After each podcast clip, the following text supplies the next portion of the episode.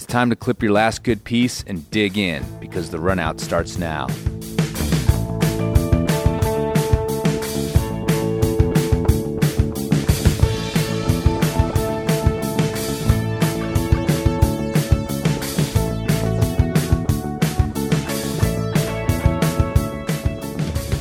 Hey, Andrew. Hey, Chris. So, have you heard of the Rapture? They were a alt rock band in the '90s, Were they? or maybe the early 2000s. Yeah, Really? There was a band called the Rapture? yeah. Oh. Have you heard about the the religious rapture? Um, what that yes, yes. That's those are end times. Um, Mhm. Is that like uh, the Book of Revelation and And do you know what happens? Do you know what happens or will happen during the rapture? Do you know how it kind of will go down and and sort of modern idea of, of how it'll happen? doesn't uh, sweet baby Jesus come down? He Mhm. puts daisy chains on everyone's harnesses, and then everyone dies because they don't know how to use them. He also shoots daggers out of his eyes. Don't forget that part.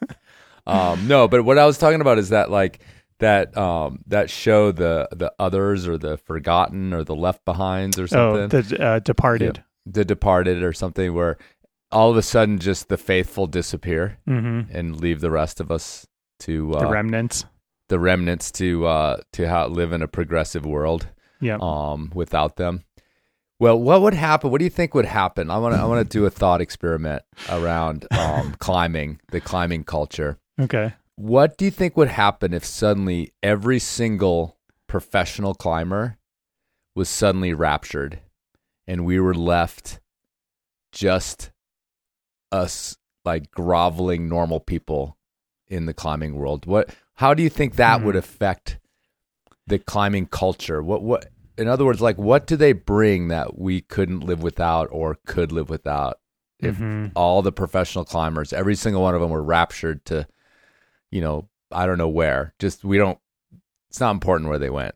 Yeah. um, Doesn't have to be a fiery hell or- eternal hell, or that's actually important to me that they that they all end up Or in a fiery burning hell. right. If they're in a fiery burning hell, it's one thing, or they're in like a, a, a heavenly place of endless tufas. Um, but But it's really hot because it's in the sun. Yeah, exactly. Anyhow, what what do you think? Like, how would we go forward? Like, what what do they bring to the climbing community that we couldn't live without or can live without? Do you think? Have you ever thought about this? Yeah, Like, what it's a what good question. what input do they have? Like, why do they have to exist? Is I guess my my real question. Well, do you want? I I'm gonna give a, a genuine answer to your Yeah, question. No, okay. I want a genuine answer. Okay. that was just a a silly way to think about what might happen. My first uh, thought is that 20 year old Andrew would be sad about that because 20 year old Andrew was su- like psyched on the, you know, the Chris Sharmas and the Lisa Rands and the, you know, those uh, Dave Grahams and all those folks who were, you know, just felt like it was, they were just like changing the sport and left and right and doing the hardest thing in the world. And it, there's so much Mhm. like buzz and cool stuff about it. But now everything just kind of feels flattened in a way. Like it's hard to know like what the hardest thing even is anymore. Like I don't know because everyone's climbing so hard. So I don't know. There's just like less. There's less like heroes. There's less like demigods walking among us. So I would say I would just go about my life, um, living vicariously through climbing media, um, because I can't but- climb right now. What's climbing media going to be about then? That's a good question. I guess it would be pretty bad. It would be like all amateur hour. I think it would Yeah, be but that- bad. You think? I mean, isn't that what like Instagram is anyway? It's just our our modern version of amateur hour. Yeah, but we hate Instagram. do we? I do. Okay. I hate Instagram. I mean, and that's probably a big part of it is that it's all just amateur hour. So Right. I don't know. I see what you're saying. I mean, like, what do they bring to the table? Like, they're Yeah, supposed they their the their table? their job description is supposed to be like ambassador, you know, for Mm-hmm. the companies that pay them lots of money to be the, their ambassador, and I'm sure that that's gotten more defined over the over time. Like it used to just be like, go do whatever you want, smoke weed and climb hard, you know. But now Mhm. it's like, oh, you have to like go to all these events and like not say anything dumb that's going to get us canceled on social media and like just try to do like a little bit of hard climbing once in a while um and like take some pretty pictures about it. That's kind of like the job description at this point. But yeah i don't know. I mean what what do we lose without that? You know i, I I, don't- I Yeah. guess not much. Well, and the question I, I have is like, is it's sort of a of a existential kind of thing, but we sort of expect all the best climbers to be professional climbers, but that expectation has all, often never been met Mhm. in two ways. A lot of times, the professional climbers aren't the best climbers, which you know, since the beginning of time, has caused lots of consternation where people have like, however they could back before social media, they would would try to flame them. You know, at least among their bros, because you know, oh, I know this guy that's not sponsored and he climbs way harder than that guy or that girl or whatever. So that's always been going on. That sometimes the hardest climbers aren't the professional climbers. Mm-hmm. but then the question I have is, would these people who represent the highest end would would the Adam Ondras of the world would they you know in this paradigm where there's no professional climbing would they have risen to the top anyway? You know or or oh, or does being a professional allow them to excel at a performance level that they wouldn't if they had to like hang drywall during the week or um, do these other things. I mean being able to climb all the time seems to probably equate to being a better climber. Right. And yet within the the ranks of amateurs we can point out you know over the years some really great climbers who are also workaday people. Um, Right. you know i don't think Randy Leavitt for example was you know he had these sponsorships but he doesn't jump out to me as as someone who who was like a totally professional climber all the time and he's you know currently independently wealthy through his own ingenuity and yet he was for the longest time probably the best American climber there was. So it's not like one for one kind of a thing. hmm Do you think that the the highest grades that we've achieved in this world would be met in your um in your fantasy world? Like w- would- whatever it is like now 15D or something like V16, V17 would those grades have been reached in this in this new world without uh, the professional climbing game as as part of our sport? Eventually, Eventually, but do you think we'd be at that level now? hmm, probably not. Yeah, So I guess that sort of answers the question yeah, in some ways. But that's but that goes back to the to the the the original idea of these of these folks disappearing. Like, wouldn't we eventually achieve it anyway? I mean, before professional climbers existed almost at all, there was a natural progression, you know, through the 60s and through the 70s and through the 80s up through the grades. So it's it's pretty easy to think that at least maybe at a slower pace that that would continue hmm because oftentimes the professionals set these these levels and quickly behind are the amateurs achieving them as well hmm you know? And certainly there's spanish bomberos and things like that you know these guys that work as firemen or whatever. You know i, I think that's a pretty chill schedule um, Right. in spain. Uh, but that climb you know at the 9a level or or harder than that. Right. um, so it can be achieved maybe just not as quickly would be my guess. I think that I think a uh like an enormous part of of um success in climbing comes down to genes and you know, I think that a lot of like the really really best climbers in the world are often climbing like 514 in a year or something like that. And um and so it stands to reason that they could like balance other things in their life like they could go to you know do TPS reports in an office somewhere and and still still you know be like sick crushers. Yeah, it, and the the whole professional game is like kind of weird too because as you were saying, it's like not a perfect meritocracy, and I don't know if it was ever supposed to be, but it's just become less and less. At least like this like illusion that or just this like lie that we buy into happily, you know hmm as more people become you know kind of jockey for positions or carve out little niches for themselves to be special in uh, climbing that you know for reasons that aren't uh, just about like you know putting up the hardest grades or whatever. So they also perform this other duty Mhm. right? Which is is also part of my rapture analogy is you know they they quote unquote inspire us right? Isn't that one of the things they're supposed to do? And i think you as a 20 year old would agree with that. Yep.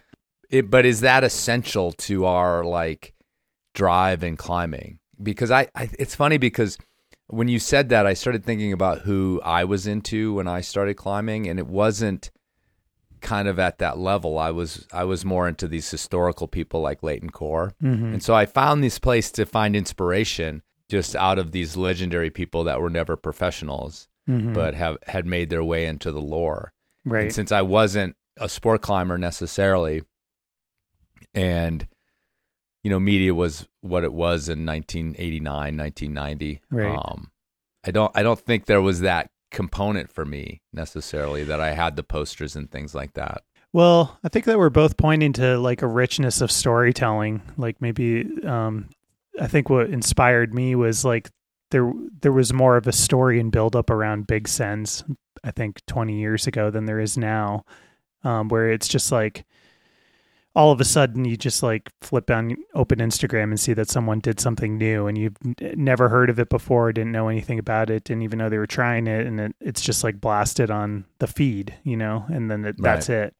Um, but I think that there was like more, there was like more of an aura, um, even like in these early videos or just in photos and magazine stuff. There was, there was like coverage of about, um, people who were trying to do something, and it was like this one person who's trying to do something hard, and it kind of had this, it had an aura around it, and so it made you Mhm. interested and excited to, to follow along in that in that story. Um, and I guess that probably does happen today too, but it just feels like diluted Yeah, but would my climbing life had been that much different without these folks? And the thing is, is that um, there are companies out there, and I've, I think I've mentioned this on the show, but notoriously, um, Yvon Chouinard was never down with having like a climbing team Mhm. for Patagonia. Like that was something that that went on sort of under his grumbling because he didn't he didn't understand the, or understand the value of it. Mhm. And it's interesting to me because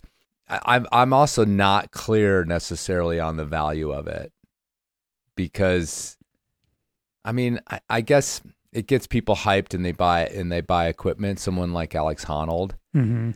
but if we take if we if we like don't look at the top of the game, but we look at sort of the the middle level kind of sponsored climbers, like I don't know. I I just wonder what the what quote unquote the ROI the the return on investment is Mhm. for sponsored climbers and kind of what they bring to the culture. Right. Is sort of yeah. That's that's sort of my I guess my question here is not really like oh are they climbing the hardest things because things would all get climbed. I mean there was you know the first hundred years of alpinism had no sponsorships to speak of and shit got climbed. Some of the greatest climbs of all time got climbed. You know Mhm. without what we see as this necessary support. The nose of El Cap, not sponsored climbers, you know, stuff like that. The Salathé Wall, not sponsored climbers. So shit like monumental shit got done without this framework of of supporting these best of the best climbers. You know what I mean? Yeah. I like Alex Honnold's framing on this question because he's always, I mean, to him, like a professional climber should just be someone who sends the NAR, you know, and you kind of know what that means. Like, and um, I think that he really does view all of the kind of success that he's enjoyed and the, the professional opportunities he's had as a nice to have, but not a necessary to have. And I think you kind of get the sense that he would be doing what he's doing anyway without all of that. Um, and that's kind of the paradigm, I think, with a sponsored climber, you know, as a profession. And of course, I think that maybe this question arises in a context of like there's a lot of people for whom that doesn't necessarily seem to be the case and and that's seems problematic because they're they're kind of selling like a a fakeness, you know, or they're even to themselves. Like they're kind of like I'm sure full of self doubt and like why am I you know, why is this company giving me a money right now? I've heard that from so many people. Yeah. like, you know, friends of mine and Yeah. things like I guess. I, I mean, guess, they keep sure. renewing my contract. It's cool. but then it become I think for some people it does kind of like fuck up their relationship with climbing too. Like I think that they you know, get um they feel the like pressure to perform and that can have they can spiral down into some like dark corners too for them. And and climbing can kind of become this like negative thing that they don't really want to be a part of anymore. But then of course what are they going to do? Like hang up their you know their job at the north face or whatever the company is and go you know pound nails. And so you know that's like they're kind of like stuck you know what i mean i know a few people like that anyway Well, also, you know, I, I know plenty of people who like at least actively say that they they don't pay attention to any of it, and there's actually almost this like hostility towards like the professional media end of climbing. mm-hmm. Um, have you felt that? Yeah, that's always struck me as kind of like a too cool for school thing to say. Like, Mm-hmm. like you kind of know that they're lying. You know, of course they pay attention, but they just don't care. I don't know. I don't know why people say that. It's like they're trying to position themselves and uh, above, above you for even asking that question or something. Well, you know how sports well, it's it's changed it's changed a lot and probably in the right way, you know, with a lot of sports that had these amateur categories, you know, and the Olympics was famous for you had to be an amateur um to be an Olympian and and it was it was kind of a, you know, became a mess and we realized that the best athletes weren't there. And so they started to make all these exceptions. And I think college sports are the same way where where these people are forced to to be amateurs and and uh, not take any money while these schools make a ton of money. And Mhm. you know that's this whole mess that's also getting worked out with the image and likeness uh, rule changes and stuff like that. But in climbing we actually we also revere this amateurism Mm-hmm. you know we it's it's almost like that is in fact the culture Mm. because the the culture is that you climb for yourself, right? You've heard that a thousand Yeah. times. Like you don't climb for the camera, you don't climb for this, you climb for yourself. And the culture is this idea that we're all out there, we're all the same, we're all doing this for the love. And and and it's kind of weird how like the professional climber sort of is hovers above that. Mm-hmm. You know what I mean? And literally, some of them hover above it, in that you will literally never see them in the dirt at Indian Creek or at the crag. Right. You know, they sweep in with their with their crew, they shoot their videos, and they're gone.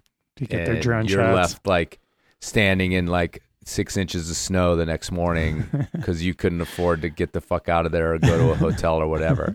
And that's like this weird thing where it's like they're supposed to represent the sport, and yet they a, a lot of the professionals definitely do not grovel the way that we revere the dirt bag and the the sort of amateur end of the sport. And I that's why I think that if they just suddenly all disappeared, I think most people's climbing experience wouldn't actually change very much. Right. And it may in fact change for the better because at least you know the sport would sli- s- somewhat go back underground Yeah.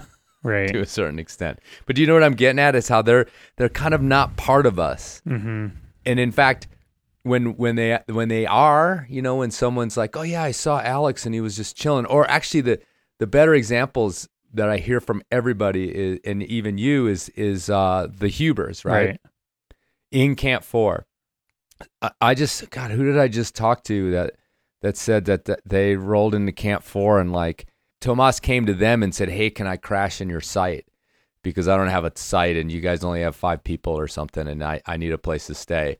You know, and that endeared this guy to Thomas Huber. Sure. I can't remember who it was, but it doesn't matter anyway. But it was like I hear so many stories like that, Yeah.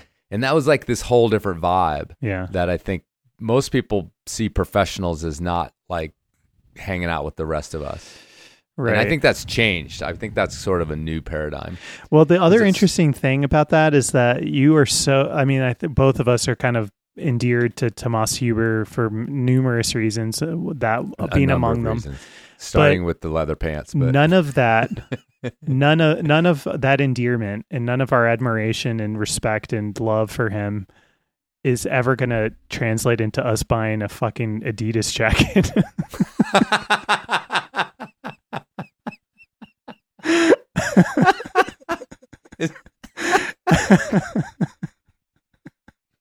true. Is he Adidas? I don't know. I mean, I think I I, just assume so. right. it doesn't matter. Whatever it is, like I don't. right. Whatever it is that he's, you know, rapping, I'm not. I don't care. You know, because that's Right. not why I like him. And the company is lucky that he, you know, is is a part of their team and they can bask in his his aura and glow. But it doesn't. I mean, I'm going to buy a, j- the jacket I want to buy. I'm going to buy the shoes that I want to buy, and Right. it's not going to be influenced by the athlete that I love most who who tells me that this is a great product. You know what I mean? Yeah. Yeah. I mean, the fact that we don't even know who sponsors him is probably like, you know, that that's that tells the whole story. You know what I'm saying? Totally. But yeah, so I, I don't know. It's I think that if I think that if they raptured out of here, we'd probably all be fine. I Mhm. guess is my point. I mean, not that I want like Jonathan Siegrist to just disappear from the face of the earth because I love him and he's a really sweet guy. But you know, this it, it's more of a it, like I said, it's it's not about the personalities, but about the paradigm of what professional climbing means to climbing and whether on the whole it's a positive or on the whole it may be a negative. I think everyone should be a professional climber once in their life, Chris. Yeah, just for at least a few. I mean, try it. Just Just, try for it a out. few minutes. Just try it Check out. it out. See what it's like. And uh, if you don't like it, you can always go back to your job.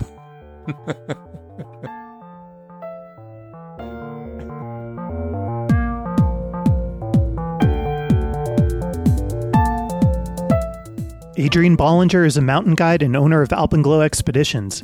He has guided Everest numerous times, made the first ski descent of Makalu, and has climbed both Everest and K2 without oxygen.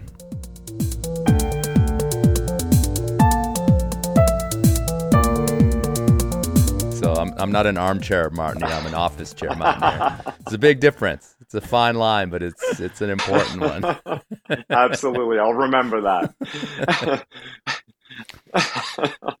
All right, so we are here with uh, the great Adrian Ballinger, um, who I want to, before we get started, I just want to salute him for walking into the lion's den of the Run Out podcast, which has been hostile to all the things he cares about in life, Except We've, for uh, his wife. except We're for his not, wife. Yeah. We're not hostile towards her. No, no, Or his child. Huge fans. just his crew. No, just kidding. well, Um, but yeah, you uh, Adrian's a, is a friend of of ours, and uh, but we we um here at the Run Out we've critiqued you know eight, thou- the eight thousand meter guided climbing scene quite heavily over the years, and uh, as a avid listener, Adrian's been on the other end, just having to grit his teeth in in silence while um. While we just smear hi- everything that he cares about in this world, and Well, well, two office chair mountaineers. Uh, it, Uh, de- yes. it definitely has not been in silence. Emily Harrington, my wife, always knows when I'm listening because I'm just yelling into the sky my thoughts and opinions. shaking your fist. No, it's um, it's been fun. It's a you're you're a, a wonderful um sparring partner to talk about these things with, and we've exchanged fun text messages and voice memos and stuff, and just shared ideas and um, and yeah. So welcome to the show, Adrian. At long last, you get to have your your say and defend your ideas. So uh, welcome to the show. Well, thanks so much for having me. I, I think I'm lucky to be on to talk about maybe 8,000 meter peaks instead of knee bars and rifle climbing and uh, climbing grades, subjects that I shouldn't be speaking about, but try to. So, Perfect.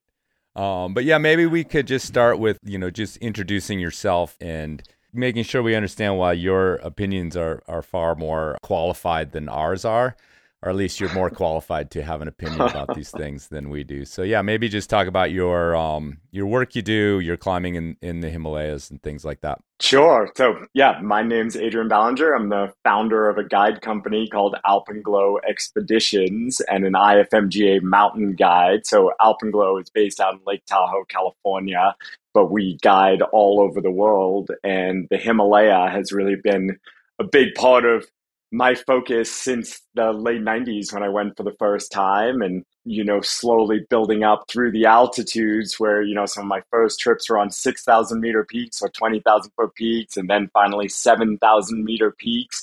And then in 2007, I began going to the 8,000 meter peaks, starting with Cho Oyu and then Everest. Uh, ever since, I've pretty much been spending every spring and fall in the Himalaya up until uh, I'm in my son was born last this past year. That's kind of uh, shifted things a little bit. And I'm also, as well as a mountain guide, you know, I'm a big mountain skier and climber, sponsored by Black Diamond, and uh, really have a lot of passion for my own projects in the big mountains.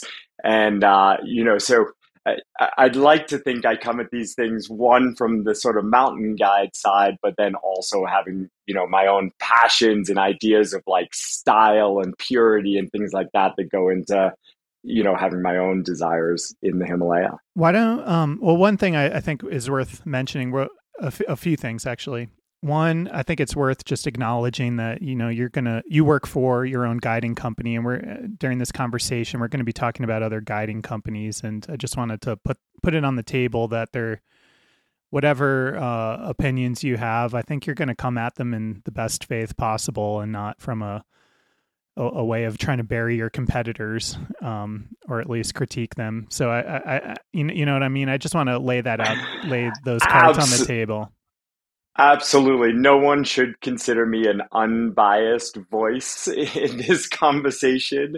Um, I'm biased because I believe in mountain guiding and non professional climbers going to the biggest mountains in the world. I think it's good for people, for communities, and the planet uh, when done well. And then obviously, I have very strong feelings about what when done well means.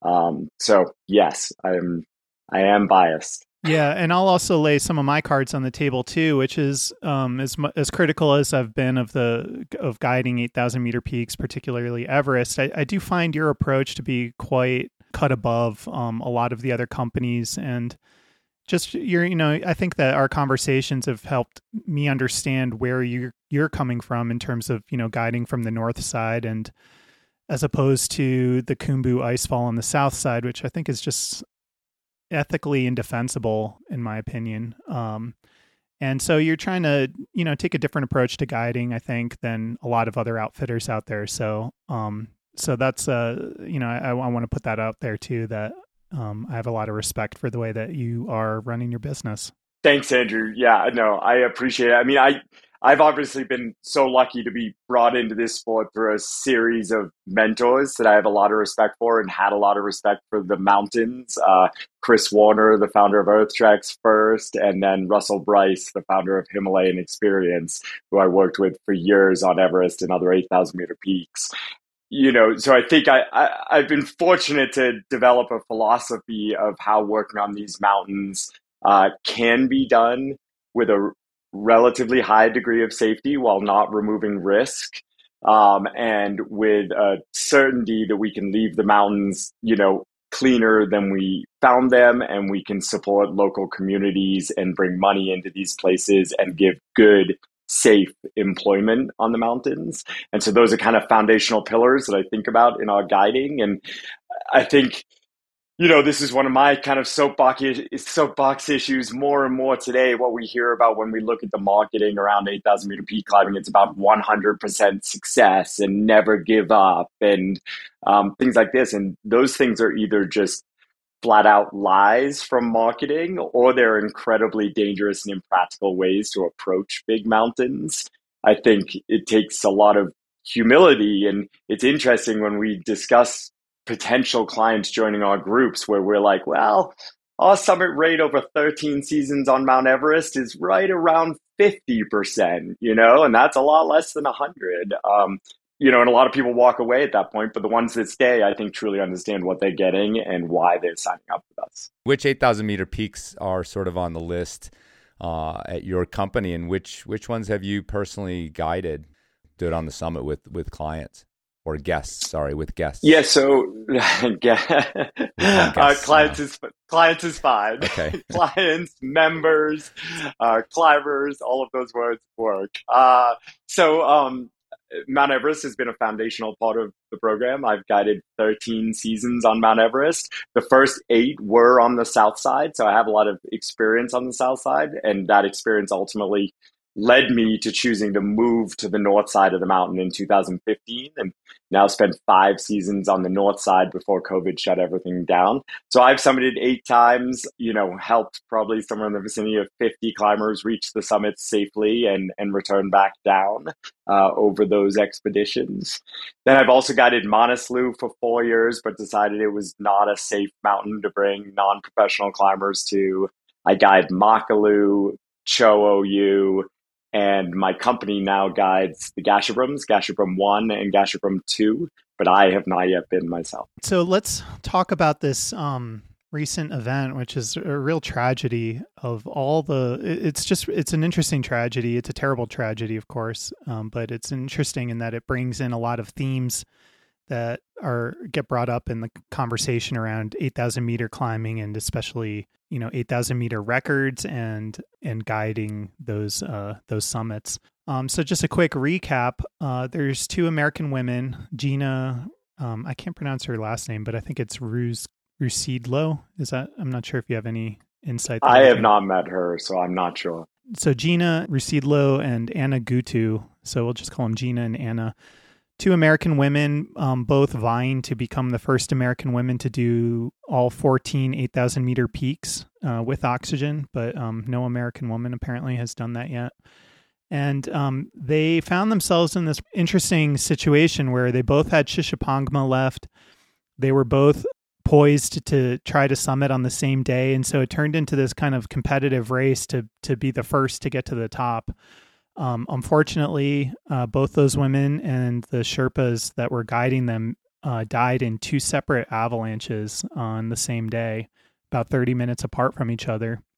The fallout from all of this is a lot of people are talking about this kind of toxic competition between them, and if that had an influential, played some kind of um, tragic influence on their decision making that day on the mountain the uh, the other interesting thing to to note is that Gina was climbing with Tenjen Lama, who is had recently just be, been in the news with because he helped um, Kristin Harila do the 14 8,000 meter peaks in three months, and um, which is you know the new record, besting Nims Purja's record, uh, which you know the the more famous record that was um, you know you can see in the Netflix documentary. A lot of people are familiar with it for through that. But this guy Tenjen was a badass Sherpa, and he he he was with um, Gina. She had kind of hired him outside of the outfit that she was with, and because she viewed him as like the strongest Sherpa climber, the best chance that she had to to beat Anna to the to the summit. So where does that leave us, uh, Adrian? I mean, like, what what was your initial re- um, reaction to to hearing this story and kind of peeling apart some of the layers uh, behind it?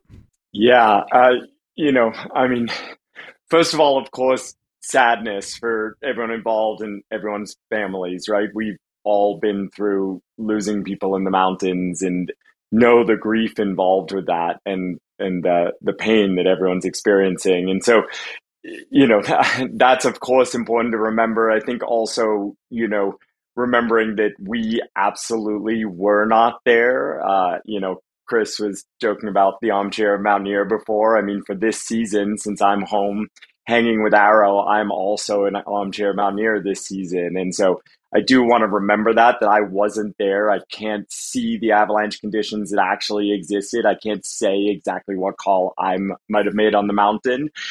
But uh, of course, it's important to look at an accident like this, especially as more information comes out and more accounts come out from different people and try to figure out what we can learn. Because it does seem that some portion of this accident may have been preventable through different decision making. Uh, it's hard to imagine how it couldn't have been. And so, you know, my my initial reactions were like, what the fuck happened, right? like, how could this be two separate acts, two separate avalanches on a mountain that's known to be very avalanche prone? And since I had friends on other peaks in Tibet at the same time, I know how unstable the weather had been in the week leading up to that summit push. So it does seem like there was probably a lot of fresh snow and a lot of wind, um, a time when I think you know, maybe many expedition leaders may have chosen not to have their people on the mountain. So that's something that I think about. But I do also think it's important to say, like, you know, I I, I believe in people taking risk on mountains and climbing, and I believe in people taking outsized risk sometimes in the mountains. That's how truly you know, audacious accomplishments are often achieved in the big mountains. And so it's easy for us to sit and say that, you know, Gina and Anna weren't experienced enough or something like that to make to, to go after something very audacious. But I disagree with that. I don't think we should choose you need a certain amount of experience before you can take outsized risk in the mountain. And uh, so I, I honestly have no problem with Gina and Anna taking risk and choosing, you know, whatever motivated them.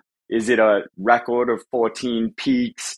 Is it uh, just one peak? Like we all have different goals, but racing to do multiple peaks in a row or racing to be the fastest on the mountain, like an FKT, those things have been going on for generations and they're much loved and respected in the climbing world. I mean, out there was just a film on Netflix of Ueli, you know, trying to st- before he passed, setting the record in the Alps to climb all the four thousand meter peaks as fast as possible. Um, it happens in Yosemite, right? Linking up the nose and Mount Watkins and uh, and Half Dome. Like racing to do link ups is rad, and if that inspires someone, I think they should go after it. So my issue is not with their decision making. But I think as soon as there's a monetary component, as soon as we dive into hiring other people to support us and there's a commercial profit motive, that's where responsibility comes in.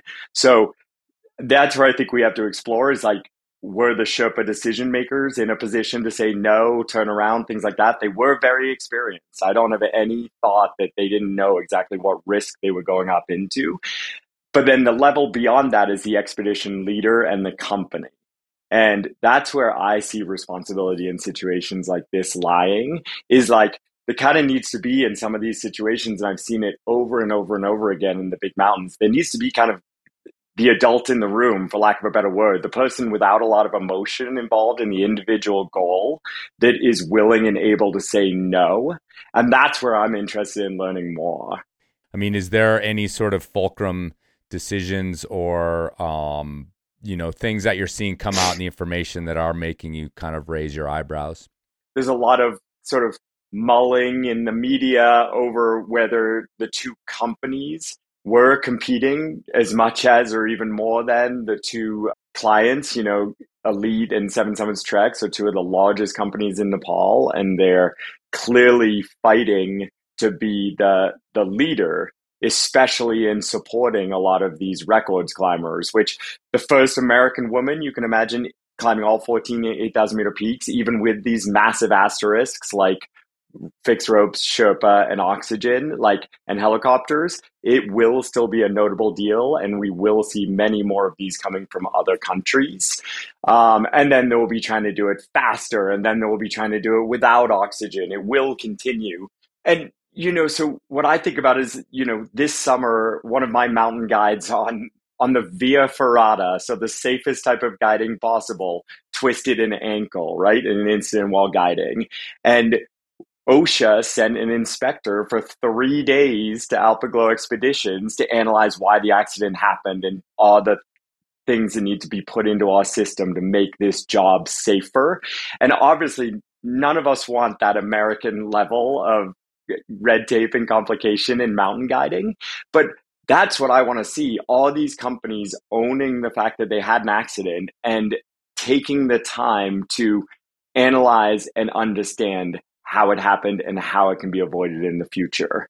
And if that soul searching is not happening and that report is not coming out, then that's where I think we have a major problem. It's like, how can we hold companies accountable for the accidents of workers. Now, of course, the accidents of the clients is important, but it's the accidents of the workers that I'm most interested in. And we need to learn how to make this work safe or as safe as possible for our Sherpa and mountain guides. Yeah, I'm glad you um, tried to separate those two things because as you were talking about risk and all these like highfalutin ideas about you know having the you know taking on risk and adventure and the benefits and of all of that, I was thinking about just how all of that falls apart as soon as you're paying someone there to be there with you and and kind of do the decision making and take on the risks and so forth and and I'm glad you carved that that exception out and I think that it is just a kind of a muddied uh, yeah, at least ethically muddied predicament that people find themselves in with in these situations. Yeah, yeah. The, the influence of money just makes everything a lot a lot more complicated. Absolutely, and specifically, I think the muddiness is happening in these larger expeditions to to eh, places like Nepal, Tibet, Pakistan, because every person who goes to these mountains, including the professional athletes, whether it's me or Topo or it was Ueli or you know so many professional athletes that climb in the Himalaya, everyone has to hire a, a logistics agent, someone to take care of their permits, someone to take care of their transportation, and someone to provide things like cooks at base camp. So everyone hires a commercial operator. But at that point, I don't think those local companies have any responsibility to what happens above base camp on the mountain. And therefore, the athletes or the climbers can take as much risk as they want above base camp on the mountain. What's happened is these logistics type arrangements are converting into mountain guiding but they're not being clear about what mountain guiding means and who holds the decision making power or responsibility. So, uh, Andrew, you've heard plenty from me, like my soapbox around like IFMGA certification, AMGA certification, and what being a mountain guide means. And I, I would argue that we and the mainstream media and even perhaps you guys sometimes are like misusing the term guide or mountain guide. Like Tenjen and Mingmar were high altitude workers, but they are not qualified mountain guides. And so the question of whether they could make the decision to turn around their client, I don't think that's even in their job description because it takes years to build the decision making and judgment and ability to stand up against clients and money to say no. And so, as these uh, logistics companies have moved into a role of mountain guiding, I think things have gotten very muddy and we need to re-clarify those roles and make sure like these two clients might have very well understood what the setup was but when a new client comes to the himalaya do they think they're signing up for mountain guiding when they're what they're actually signing up for is logistics support yeah, that's super interesting. Um, just to, to add a little more color to this story. So, Elite Expeditions is who Anna was with. That's Nims Purja's company. I've researched a little bit um, on a separate story about uh, just kind of Nims's role in, in the Nepali scene. And he's, I've heard uh, several Nepali cl- climbers um, tell me that Nims is kind of single handedly responsible for bolstering an, uh, this whole economy uh, via his celebrity and fame and and international you know recognition for his um his achievement a few years ago. And he's also he's done that simply by making um, making it possible to do the 8000 meter peaks as quickly as possible which i think is appealing to a certain type of client uh, from the west who wants to have um, have that kind of new new tick under their belt. You know, it's not necessarily enough to just say you've climbed Everest, but now it's like you have to climb all 14 8,000 meter peaks and ha- have done it within a year. And those approaches are are kind of being pioneered, I think, by elite expeditions and maybe some of these other mm-hmm. outfitters in in Nepal. And um, and using kind of questionable tactics and perhaps employing people who, who don't have that that pedigree of certification that you were just describing. I I don't know if there's a question there. I just find it interesting and look for your response to any of that. Yeah, I mean, I and first of all, I think it's important for people to know. Maybe I haven't climbed over there. Nepal is now an IFMGA country, so Nepali high altitude workers can become IFMGA certified mountain guides. And in fact, dozens are becoming IFMGA certified mountain guides. But in order for Nepal to stay in the system along with 30 something other countries, the standard of training has to be equivalent to what's available in Europe. And Swiss, you know, the Swiss, of course, are in charge, and so you know they'll go over and kind of like uh, check that the level of training and it equals the same thing around the world. So this is available, and so it's not about you know Nepali guides versus American guides or something like that. It's about certification versus non-certification. Um, but obviously, certification takes years and uh, is quite difficult to attain. And right now, I think there's a rush to just as much business as possible the Nepali companies, and so that is leading to perhaps you know not meeting these standards.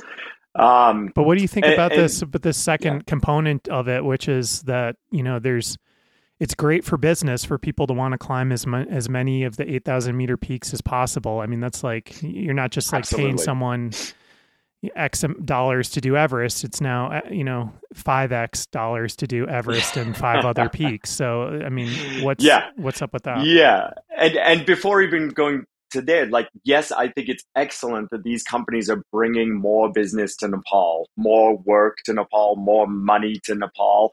I do believe more people in the mountains is a good thing. That's something we could probably debate about all day long, but like I, I, my entire career has been about persuading people to like human powered travel to high places is good for individuals and it's good for communities and it's good for the planet ultimately. And so I'm not going to back away from that now. I think more people is good. We need to find ways to allow more people to be in these places while maintaining safety, ethics, cleanliness, things like that. And those are challenges that like Europe has been through and the US has been through, but Nepal, Pakistan, and Tibet are maybe not taking on yet or at least not taking on at the level I think they could and should. We, as the people going to those mountains, have to try to demand those things to push that forward, I think. But in terms of multiple peaks back to back to back, like it's rad, right? Like, I mean, in 2011, I climbed three 8,000 meter peak summits back to back to back over two weeks. And I think that was the first time it was done along with two Sherpa teammates. And like, that was considered so next level, right? And now it's like you only did three peaks in one season. What's wrong with you? But the thing is, like, of course I wanted to do that. Once you've gone all the way, you've spent all that money, you've done all the acclimatization and hard work. If the weather happens to be good and the mountain conditions are good, why wouldn't you try to push your body to do more peaks? So I don't have any problem with it. I think we should all be very honest with ourselves that it's a different form of mountaineering or alpinism than perhaps what Reinhold was doing or Ueli was doing or so many other people we can name. Like it's as much a logistics challenge as it is a physical challenge. But as long as we're honest about the kind of like asterisks next to our name, the things we use to make it possible, I think it's rad. I mean, just like I think it's rad for a client to come and climb Everest on supplemental oxygen with a mountain guide, with Sherpa, with fixed ropes, with the trail broken for them. Like, my goal in kind of guiding these peaks is that I want each person on the mountain to reach a limit as close to their human limit as they can to where they potentially learn more about themselves. And for a client, that might be one peak on eight liter flow oxygen. And for a Sherpa, that might be going up the mountain every day with a 40 pound pack. And for you know, Topo Mena, that might be no oxygen on a new route. But all of us are reaching that point where we learn something about ourselves. And I don't feel like we need to define what that is. If that is for some clients, multiple peaks with oxygen and support enchained, rad. Like I guarantee Kristin Harila went home a different person than she was when she went there after 92 days. And she took a bunch of risk because there's just not that many good summit days. Now, that risk, if she was paying people, that's where I get concerned, but not in the goal itself. I think it's rad. So, Adrian, I have a problem that you don't have a problem with any of this. Um, go for like, it. Let's go. I mean, I just like I just find it so strange that, and I, and I realize that it's like this "come one, come all, namaste" sort of like attitude, but that and I mentioned this. I don't know if you you listened to that one, but this idea that the eight thousand meter peak climbing community started to accept these quote unquote records as something to be admired. I, just like I have such a problem with that because it's like I, I'm I'm like racking my brain for any other sport where a complete novice can come into the sport and then and then quote unquote set a record. Like you know, like I just I, I think tomorrow I'm gonna go, you know, do those vaults that Simone Biles does, so I can like set a record. You know, it's like there's nowhere else that you don't have to a do the work, but then b be admired for the work. And and I, I just think it like it just turns this sacred thing, this this pursuit that we we've you know volumes have been written on into this total joke. I mean, it's like it's like who can eat the most hot dogs and then who climbed the 14 peaks the fastest. Like those two things are like right there in the Guinness Book of World Records next to each other. And I it's just like the whole community grumbles about it privately but in in the face of it they have to say hooray you know? It's like yes good job on this sense of like what you said. You did this thing that's rad and you you you probably learned something but she the learned logistics that climbing thing of it sucks all, and she's not doing it anymore. yeah, it's like yeah, she learned that she didn't like climbing enough to keep doing it, which is like just puts the exclamation yeah. point on the whole thing. And it's just like, well, the other thing I'd say is that this pursuit in and of itself is clearly causing these problems. I mean, the logistics part of it means that all those pains that you take at your expedition to leave the mountain cleaner than you you got to it, um, which is something that you just said I mean, all those things kind of have to go out the window on these these fast sort of things. I mean, there. I just, I mean, you, you can do your rebuttal. I just find it so strange that in a in a sort of sport or pursuit you love, and everyone seems to love so much that they've just let it you know, like no standards. Like, okay, you get a gold medal, Simone Biles, and you over there that you know managed to balance on the balance beam for five minutes, you get a gold medal too. You know, like that's kind of like Chris Kalous in a leotard on the balance beam also gets. The so anyway, I, yeah, it's sort of a I, cultural. Que- I guess it's like a cultural question of like. Yes, but in my mind, like yes, it's great those, that you've pursued these things for these reasons, but at what yeah. cost to the culture? At what cost? That's kind of the thing that I I, I think to, so. I think you and I probably absolutely agree on so much of this. My my son's not getting any gold medals for you know just crawling. Um, he's slow. He's behind the girls. he doesn't deserve any medals. Um, like like this is where I think I separate. Like, I don't think any of these things should be getting the media attention and sponsorship dollars that they are necessarily. You know, I, I think I was one of the early ones to say, like, Nims's accomplishment was like really cool from a logistical point of view, but not from a mountaineering or alpinism point of view. That was true then. It is true now. It will continue to be true. And so like what I want to see is those asterisks next to people's names that very clearly define this is what was accomplished here versus this is what was accomplished here. If you were rescued, if you used dexamethasone, if you used oxygen, if you used fixed ropes, if, you know, they're all asterisks to your ascent, which differentiate what, let's say, Messner did in the 70s and what's being done today. But I do think both can coexist, just like top rope climbing can exist in rifle and we can support people coming out of the gym and having their first outdoor climbing experiences and those experiences changing them right next to someone putting in the months or years of work to build a new route and then to make the first ascent of it. Like, I don't think we should be so elitist that only one of those can be supported. But of course, we need to explain what those differences are. We need to be honest about them.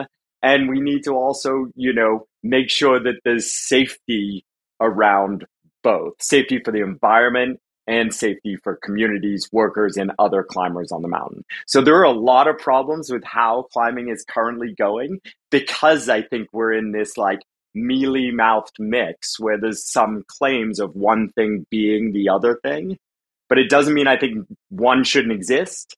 We just need to figure out how to explain it to the mainstream. And the big problem here is suddenly that the mainstream is in not problem, it's an amazing thing. The mainstream is suddenly interested in climbing, right? No one cared 30 years ago, and maybe that's how it should have been. But now people care and everyone's looking for the next story. I was going to just um, add a little more color to this story as well. Um, Anna was kind of critiqued as this new climber. Like, I don't think she had had much climbing experience, but she was on track to being the first woman to do the 14 8,000ers. And Gina had been working on this for maybe a, a few months or a year more than her.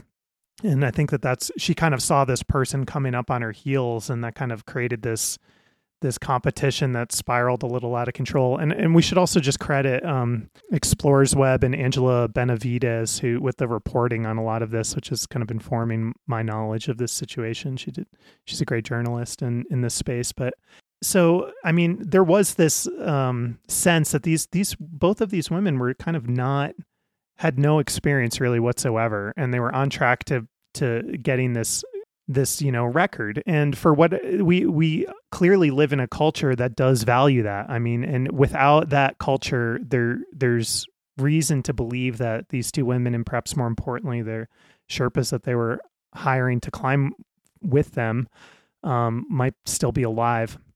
And um, what's interesting in this article on explorers web is now the per, the american woman with the who's closest to doing this, you know, quote unquote record is this woman named Tracee Metcalfe.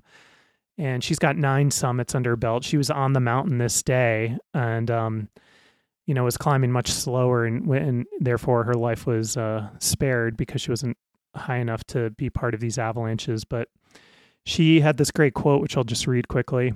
Um, I climb for the joy of climbing. I've never been interested in records. She says, I do not like this record fever at all. It, I feel it detracts from the experience of climbing. I used to enjoy all parts of the expedition, the trek in, doing rotations, getting to know the team, etc. Now everyone is in such a big rush. I also think there are people climbing now who are in it for perhaps the wrong reasons. Things like social media attention, question. Like I said before, I enjoy the beauty of the mountains, and this is the reason why I climb. And the competitions do not sit well with me. I, if you agree with that assessment, um, what do you think guide companies can do to kind of address this this kind of aspect? Because i think that human i mean this is like a human nature thing like people are going to be drawn to you know finding infamy and and notoriety especially when it's so you know easy to attain. You don't have to be the simone biles of mountaineering to to get get a record like this. So what can guide companies do to kind of assess their their clientele and maybe create a healthier culture? So first of all, I'm not I'm not sure that I do agree that we should be valuing people's reasons for climbing. And so like, you know, I we see this in rock climbing too where someone's maybe chasing grades or something like that and so, somehow we value that as less pure reason to climb than the joy of it or something like that. It's like if someone wants to go after a record that they value, they should go and do that. So I don't totally agree with Tracee. Like I respect Tracee and like Tracee, but like that's one reason for climbing as she described it. It's not the only reason for climbing. And I don't think we should be putting value judgments on why people are climbing because we don't know people's interior motives. We're making these judgments based on their social media and things like that. So I disagree with that. But with that said, we dramatic like I think I've been saying for 10 years now that guiding on 8,000 meter peaks is at a crossroads. So I don't know whether I can still say we're at a crossroads or if we've already walked down a path that like I think is the wrong path and that worries me. Um, but we do need sensible regulation around our industry. And I want to believe that it will be the governments to place those regulations in place. But if it's not, then it needs to be either a consortium of the companies or the clients themselves re- requiring these things. But those like common sense regulations that I see are first of all like experience levels of at every level of the trip. So the clients should have required experience levels before going to an 8000 meter peak and before going to everest. For alpenglow expeditions you need five 6000 meter peak and one 7000 meter peak and one 8000 meter peak before you can go to everest. It's just common sense. But it's not just the clients. The mountain guides need to be ifmga or amga certified And then the Sherpa, the high altitude workers, if they're not mountain guides, then they need to have gone through Khumbu Climbing Center certification. So the Alex Lowe Foundation set up a school in Phortse in the Khumbu, and it has very clear level one and level two certifications for high altitude workers. And we should be requiring that our high altitude workers are going through those levels of training. And so training should just be required at every level. And then an expedition leader why should we be allowing expedition leaders who have only been climbing for three years or five years or whatever it might be? There should be common sense regulations for what a company needs to meet. And then there should be consequences when there are safety breaches for those companies. And then, of course, there's the, the the the environmental stuff. Like if you're leaving tents on the mountain because it's cheaper to build buy new tents the next season, if you're not pulling down all your human waste in wag bags, if you're not, you know, removing all your trash, like that company should just be barred. There should be consequences. These are hard things to meet, but I think common sense regulations like that will help the industry and we'll stop seeing maybe some of the decision making that's leading to these accidents. And there are good examples of this in other countries, um, you know, on other peaks that are incredibly popular, like the Matterhorn and Mont Blanc in Europe or Aconcagua in South America. These are mountains that used to be a free for all and no longer are. And we've seen dramatically better safety uh, levels of safety and levels of uh, ethics on the mountain when you start talking about certifications for for the guides and and also um you know these regulations in especially the certification processes coming from from the west i mean do you get pushback about you know the the sort of paradigm of of western climbing and imposing their sort of rules on this place that they've always imposed their rules on if you get? I mean part of Nims's push and and i think some of these other in country guiding companies have been like now we're doing it instead of you know working underneath these western climbers and and this is our place now and now we get to be the best among the mountains. And so i feel like there would be this automatic pushback against ideas from the west coming in to regulate these new companies that um you know have their sort of own rules. It's it's actually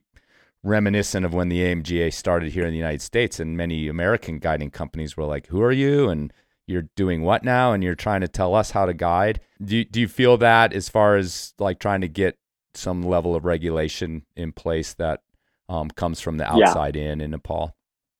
I absolutely do. You know, feel that sensitivity, and I think it's really important to address and acknowledge. Like, I think it's fantastic that this industry that used to be completely run by foreign companies is now dominated by Nepali companies. I see that as progress.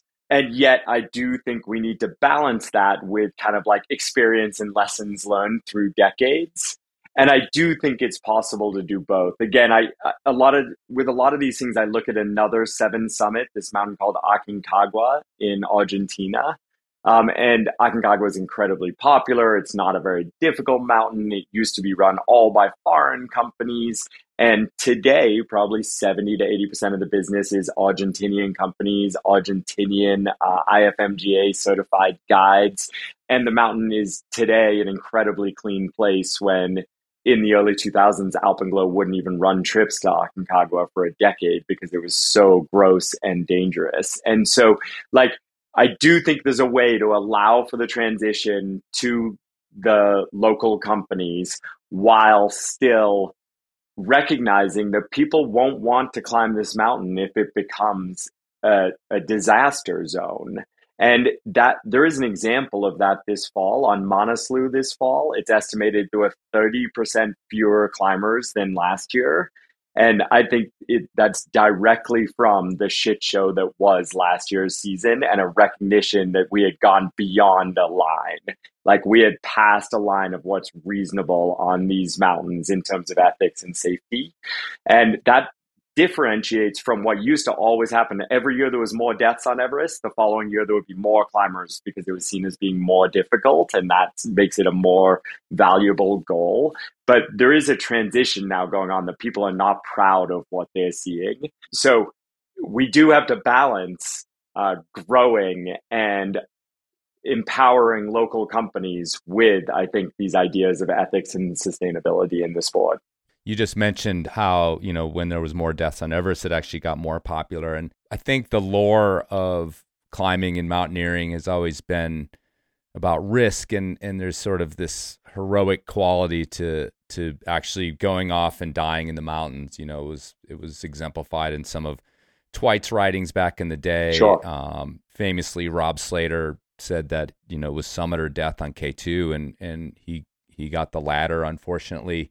What what about that culture, and also maybe about this culture that um, I think is an extension of that, where it's it's all you know, no holds barred. Like if you have to climb past someone who's in dire straits, you do it.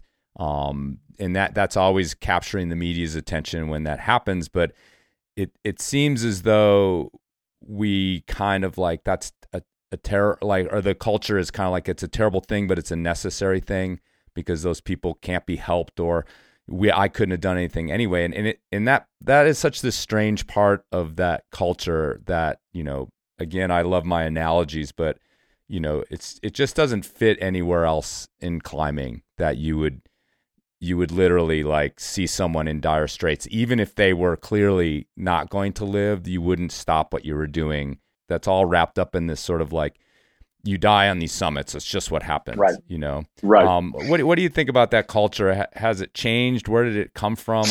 You know in the in the sort of back alleys talk is is are you guys just as appalled by these these goings on as as the rest of us are? Yeah, so a couple of different things there. I mean, I Right. I do think like mountaineering has risk. We've already talked a little bit about Mhm. that, and I do think like part of the draw of mountaineering, alpinism, big mountains is specifically that risk. Like I think we all know as we, you know, being quite privileged, we've all been lucky enough, and most of our clients and most of the people you see on 8,000 meter peaks have been quite privileged to remove a lot of risk from human life. But I actually think there's a deep, deep need and desire for risk in human life and and especially in certain individuals, right? And those individuals back in the day might have gone uh, you know, chosen other ways or not even had to choose. They would have, you know, been the people taking the most risk in their community or society just to survive. And today, those people need to find other outlets, and mountaineering and climbing is one of those outlets. So I understand the desire for risk and kind of like the chase after what it's more dangerous that makes it more exciting. And i think there are plenty of people on this planet and if an individual chooses to take risk whether it's base jumping or or climbing a big mountain that's okay provided they're not unduly putting other people at risk to go after and search out those things. So that's why that's my thought on why risk and why climbing. But in terms of like stepping over a body to reach the summit and things like this. This is an issue that has been an issue throughout my career in the mountains. And like one of the things I've learned to do is really talk to my teams and my climbers who have paid a lot of money to be on these mountains that at the end of the day, they're going to remember turning around and failing to summit a mountain, but saving a life far more deeply than they're going to remember standing on the summit of whatever mountain they went to on a beautiful sunny day and taking their selfie and calling their mom. Like I can speak to that myself, having been in situations where I've saved a life or been part of a team saving a life. Those are the most memorable experiences of my life in the mountains. So we talk about that as a team and we kind of have like a contract and understanding that that may be a part of their expedition. With that said, there's developing an unfairness, I think, on clients because let's say my clients pay $85,000 to go to Everest, and my team has an expedition doctor, an incredibly strong Sherpa, and IFMGA mountain guides, and 30% more oxygen than we need. And then all we do, all expedition, is give away those resources to other teams who paid $30,000 per person. And my clients do fairly get pissed off, right? Why is this guy that they paid so much money for spending half of their season helping other teams who paid nothing? So there is a conflict there. Right. As budget companies make poor decisions and put people at risk, it sucks and it's not fair. So it's not as easy as someone sitting at home saying, I mm-hmm. would never not help a person. It is not that ethically clear. No, clearly, because I mean, it's, uh, you know, I, I realize that, that when there's those giant conga lines up there, that, you know, you could basically spend your, your whole season just being the ambulance, you know, just being the, because of so many people who are so un, inexperienced and, and things going wrong up there there is a solution to this specific issue, right? Like Denali has a team of rangers who does rescues. All of Europe has rescue teams. Aconcagua now has a rescue team supported by a helicopter. Like Nepal and Pakistan need highly trained teams of Sherpa supported by a paramedic or expedition doctor stationed on mountains doing rescues. And that could also become the team that says, this team out here is having an undue number of rescues and we're going to ban them or fine them or stop them. Yeah, I just wanted to push back on one thing you said, Adrian, about you know not being able to make heads or tails of reasons why we climb or be too judgmental about that. But I mean, I look at the story about Gina and Anna, and it, it, from it seems clear that Anna and Mingmar had died in the first avalanche, and and Gina and Tenjen continued on, knowing that this had just happened, and um, were you know unconfirmed sources say that they were told to stop and turn around, but they continued climbing, and and subsequently paid the price for that.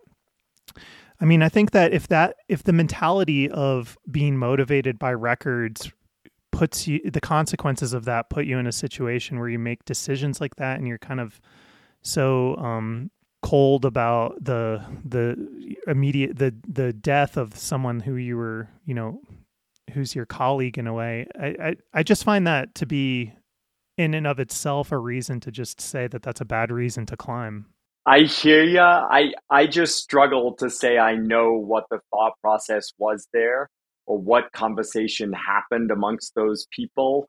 Um, I, I can feel like definitely like I'm uncomfortable with that situation as you just described it, right? There is no doubt in my mind if someone was killed on a mountain in front of me in an avalanche, I would be thinking about rescue and and uh, and the safety of everyone around me, and the fact that and I would try. I believe I would have the humility to say I don't know that much better that the route I can choose will be safe in that avalanche terrain when that happened to those people.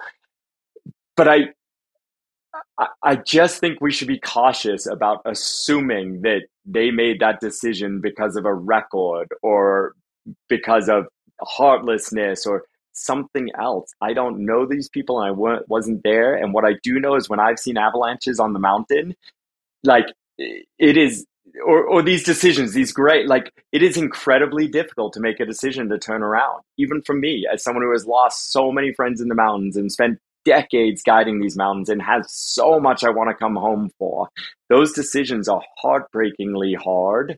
And I just can't I don't feel appropriate to judge that decision having not been there and not even met these two people. Yeah, well, fair enough. I mean, we, you can we'll link to the story and people can decide for themselves whether there's a judgment there to be made.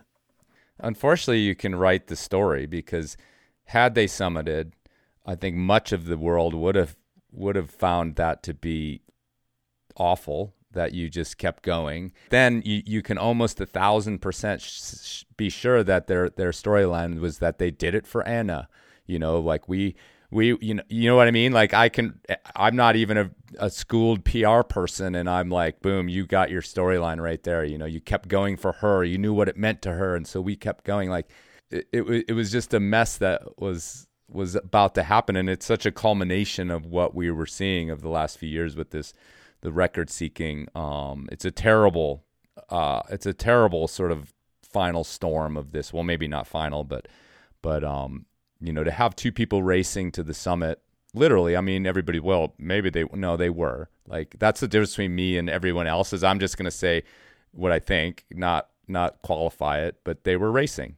Well, that's the, that's the interesting counterfactual to think is if they had both succeeded in reaching the summit, you know, and it, it would have been this like interesting success story. But climbing and risk are such interesting things where if you survive the risk, you're a hero, and if you don't, then you're the fool, you know. And um and there's that kind of um analysis is I think wrong on both ends, like making people heroes when they've you know been reckless uh, with their decision making is is just as bad as kind of you know being the Monday morning quarterback who who says I would have done differently and these people should have changed their decision making. Um, so yeah. Yes, but Andrew, we can argue about whether or not this was groundbreaking, but like actually, I don't think we'd argue. We pro- probably both end on the same side of that coin. But would any of the world's great mountaineering accomplishments have been done without reckless decision making? I would argue no.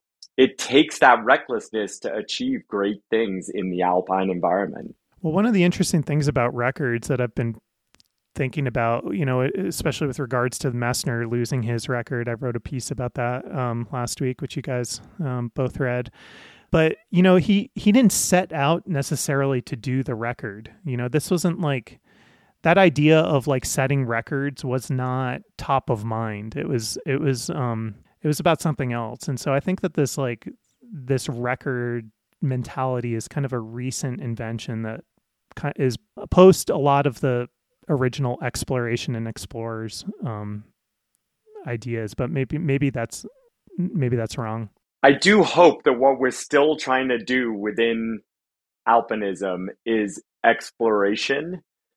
I, think it's just more about exploration of human limits, which arguably it always was. It's not so easy to find a new mountain or a new route today with reasonable objective danger. But by going after things like FKTs or enchainments or ski descents or paragliding descents, we are still exploring like kind of the edge of human limit.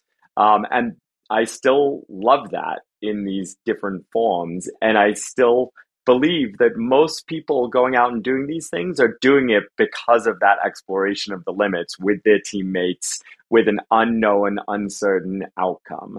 Now, some of the things gaining mainstream media attention might not be those things, but I do believe that spirit's alive and well. All right. Well, we've talked a lot about reasons not to climb, but why don't we end on a more positive note? Why don't you tell us just about what, like, why do you climb these big peaks? What What do you love about it? What's the, you know, not. I'm not talking about guiding them or anything. I'm just talking. What was what was the original interest for you, and and what what are your experiences on the kind of purest and most positive level? I appreciate the opportunity to end on a positive note. Yeah, because there is such beauty in these experiences, and I've obviously dedicated my life to them.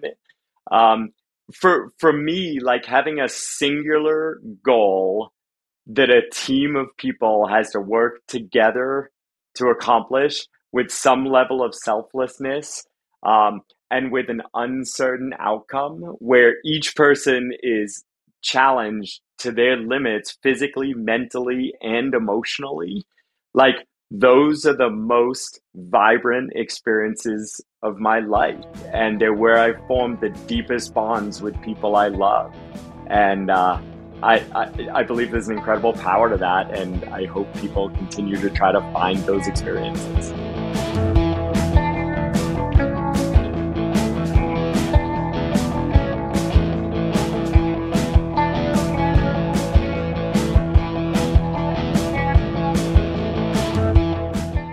John Burrier is a climber, drummer, and friend of the pod from Baltimore. Here he is playing percussion on a track called Colton's Pinky Crusher with the instrumental band Les Rhinoceros.